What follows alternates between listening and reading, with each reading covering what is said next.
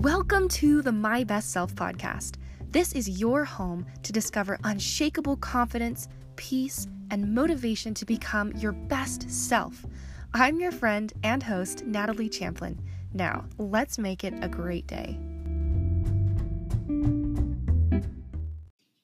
You guys, it's been way too long. I am so sorry. Maybe I'll have an episode about why I've been away, but uh, today, I wanted to talk about this book I'm reading called How Will You Measure Your Life by Clayton Christensen. And it's so good. I've been taking crazy notes on it, and I wanted to record a few episodes to talk about some of the factors and the theories and the different things that he talks about in the book that he says are what will help you have a career and a life that's satisfying and happy and awesome he starts out the book by saying, uh, I mean, he's a Harvard guy, and a lot of his uh, fellow students that he went to school with ended up being some of the people like uh, the guy from Enron and these people on Wall Street who kind of like screwed up and ended up in jail and just like, and he said, these people were awesome. And you'd never, ever have thought that their lives would have ended up there. But what they did is they chased money. And you know, stuff got to them. And so he talks about the reasons why and what can we learn from the way that businesses ran uh, to implement in our own lives so that we can find, you know, happiness, fulfillment, we love what we do, or we don't hate what we do, you know, some of those things. So there's two things he talked about. There's a guy named Frederick Herzberg, and he published an article on the the uh, Harvard Business Review on a topic called motivation theory. So there's two parts to motivation theory. This is this idea that what motivates employees at work? What motivates you? Why why do you go to work? Why are you happy? What makes work enjoyable? And there's hygiene factors and then there's motivator factors. So hygiene factors are things like what's your status? Do you feel that you have job security? Do you have good work conditions? What are the company policies with things like sick leave or paternal or maternity leave? Um, things like supervisory practices. Do you have a supervisor who drives you crazy because they micromanage and they don't let you be creative? Things like that. So these hygiene factors are kind of this like baseline. Like we have to have those satisfied in our job.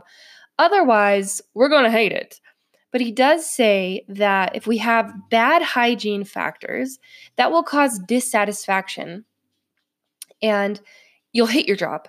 But when when your hygiene factors are good, like those those are all great things, you're not employees aren't necessarily happy and love their job, but they're satisfied.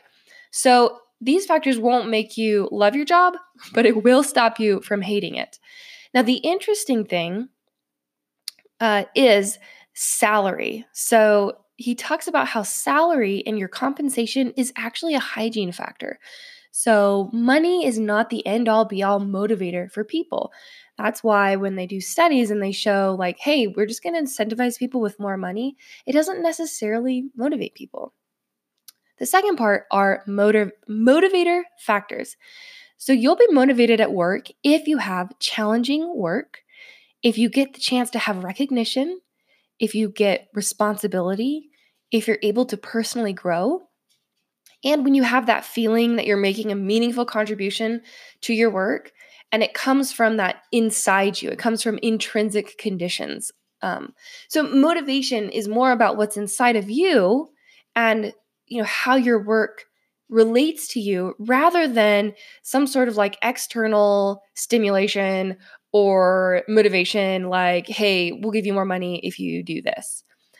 So I want you to think about your own work situation. What are the hygiene factors in your work and are they good or are they bad? Do you are you happy with the status you have at work? Do you feel like you have job security or maybe you don't? Do you have good work conditions or poor work conditions? Are the company policies driving you crazy? You think they should be different or are you really happy with them and you think they're fair and they work well for you? And what about your supervisor? Do they drive you nuts? Do you love them? Somewhere in between? So when you think about your own hygiene factors, uh, then also think about your motivator factors. So does your work challenge you? Do you get to be creative? Are you recognized for what you contribute to work? Do you have responsibilities? Are you feeling like you can grow and develop as a leader or as a person in your work?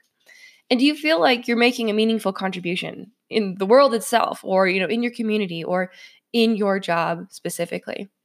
And if you are a manager of people, think about these different factors and how you're showing up and how your company is showing up for the employees that you have. Now, there is so much to this book, so I'll be doing another episode about it. But with this episode, specifically about motivation theory, the point is that money itself is not the root cause of unprofessional happiness. The problem starts occurring when money becomes the priority over everything else. So when your hygiene factors are satisfied, but yet the only motivation you have is to make more money at work, you're not going to love it. And it's hard because think about a salesperson. Money acts as a very accurate yardstick of success. The more sales you close, the more money you make, the more successful you are. But success and motivation are not the same thing. And what success means to you is not the same as what it means to somebody else.